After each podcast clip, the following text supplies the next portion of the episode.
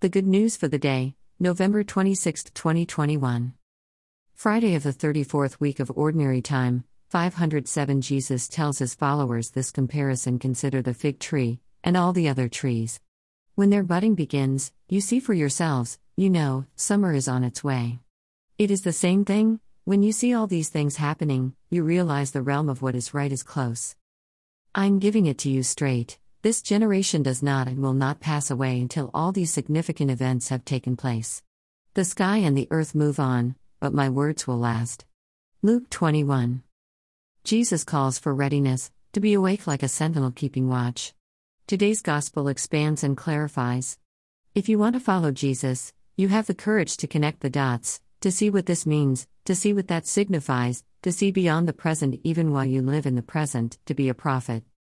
Jesus mentions that it is common among adults to recognize when spring is coming, or fall, or winter. You know that in the spring you plant. In the summer it grows. In the fall you harvest the crop. You have learned this early on, and it just becomes part of your life, you never think about it anymore. Jesus wants you to recognize the process of the seed of the kingdom of God. You connect the dots. You see the signs, you catch the meanings. The more you are attacked, for instance, the closer you are to being Christ on the cross.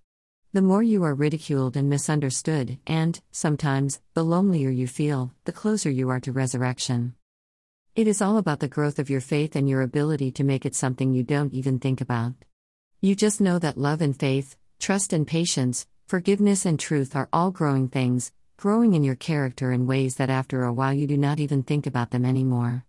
All of this becomes an unconscious part of you. You become a loving person. You become a person of faith all the time. You trust in God and the working out of things. You become more and more patient as the years go by. You are quicker to forgive than to judge, and you recognize immediately when you're starting to tell a falsehood. In other words, you see signs outwardly and their meaning, but you also recognize cues within yourself about your deeper principles, your unrealized biases, your off kilter principles, and your acceptance of this generation and its assumptions, the way people thought that forcing conversion was the right policy on African natives or American indigenous people, or that races were inherently unequal, or that you and I might think, even unconsciously, that being a male is better than being a female.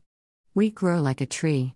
Because you and I remain faithful to the Word of God, it is the true DNA of a follower of Jesus, faith grows, and you become the true person, the authentic child of God, the happy and peaceful spirit that our Father wants you to be.